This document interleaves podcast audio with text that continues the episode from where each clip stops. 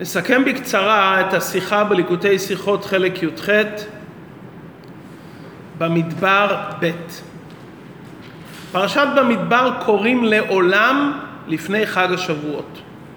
בוודאי שבפרשת במדבר ישנם עניינים שקשורים עם ההכנה לקראת מתן תורה. אדמו"ר הזקן כותב שלא אומרים תחנון מראש חודש סיוון עד ח' כלומר עד אחרי איסור חג, ומדוע? מכיוון שמיד אחרי ראש חודש התחיל משה להתעסק עמהם בעניין קבלת התורה. בשני בשבת, כלומר יום שני בשבוע, שהיה ראש חודש, אמר להם משה רבינו ביום שלמחרת ראש חודש, כלומר ביום שלישי בשבוע שהיה בית סיוון, לאחר שהגיעו ביום שני ראש חודש סיוון להר סיני, אמר להם משה רבינו ואתם תהיו לי ממלכת כהנים. ולאחר מכן ברביעי הוא אמר להם מצוות הגבלה ומצוות פרישה עד שבת שבו הם קיבלו את התורה. כלומר, ההכנה ותחילת ההסתסקות של משה רבינו עם עם ישראל הייתה באמירה ואתם תהיו לי ממלכת כהנים. מה זה ממלכת כהנים? בדרך כלל ממלכת כהנים הכוונה לומר משרתי השם. כפי שלמדנו כבר בעבר, כהן משרת. רש"י כותב מה זה ממלכת כהנים? שרים. הרמב"ן כותב משרתי הקל, רש"י כותב שרים. מה הקשר בין שרים לקבלת התורה? שרים זה הכנה לקראת מתן תורה. הסברת הדברים. בפסוקי ההכנה לקראת מתן תורה מתארים את בני ישראל בשלוש מעלות.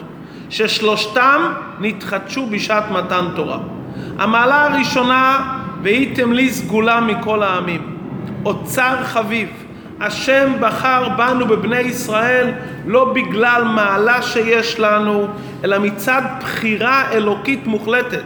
כל העולם שווה לגביו כחשיכה כאורה, גם אומות העולם נבראו על ידו, אבל הוא בחר בנו מצד עצמו, לא מצד מעלה שלנו, אלא כי הוא רצה לבחור בנו.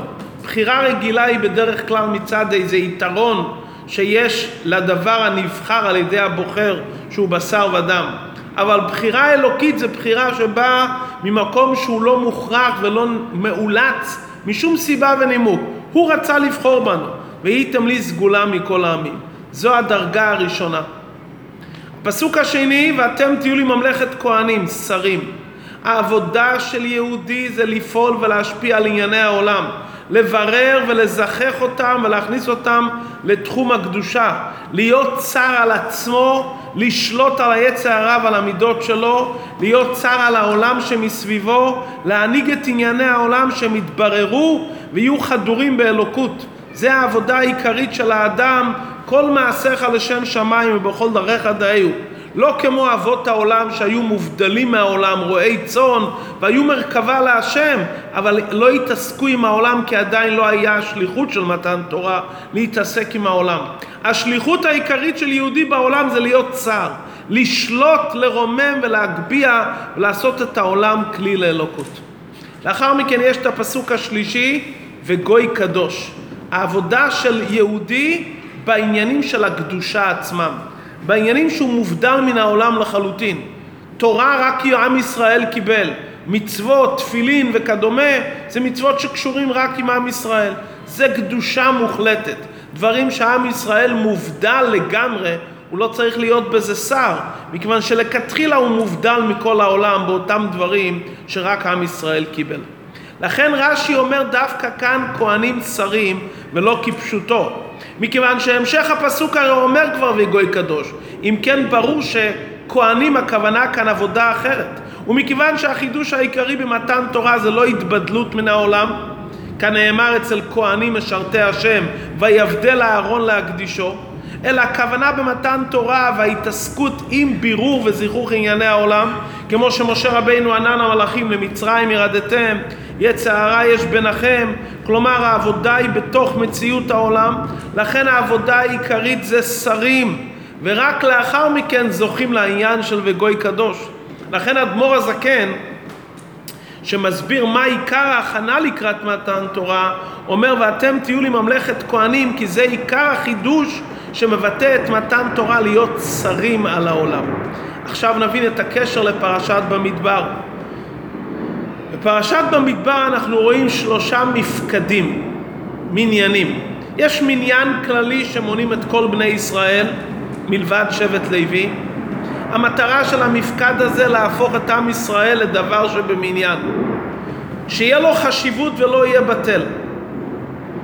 זה לא ניכר בנו איזה מעלה מיוחדת יותר מאומות העולם, אבל המעלה שלנו כי השם בחר בנו, כי השם עשה אותנו סגולה מכל העמים, מצד בחירתו. כמו שמונים דבר, המעלה שלו לא מצידו, אלא מצד שספרו אותו. כי דבר שהוא חשוב מצד עצמו לא צריך לספור אותו. סופרים דבר כדי לגרום שהוא יהיה חשוב, דבר שבמניין לא בטל. זה המעלה הראשונה של עם ישראל, הקדוש ברוך הוא מנה אותם וייחד אותם מכל האומות.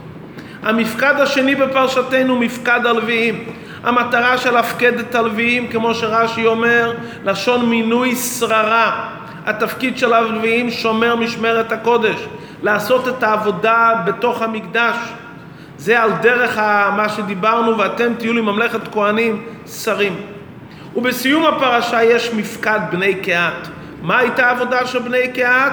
באוהל מועד קודש הקודשים. זה מקביל לעניין של וגוי קדוש. יש את הנתינת כוח, את המעלה העצמית, סגולה מכל העמים, עניין. יש את העבודה שלנו מלמטה למעלה, להיות שרים, לשמור על משמרת הקודש בתוך העולם.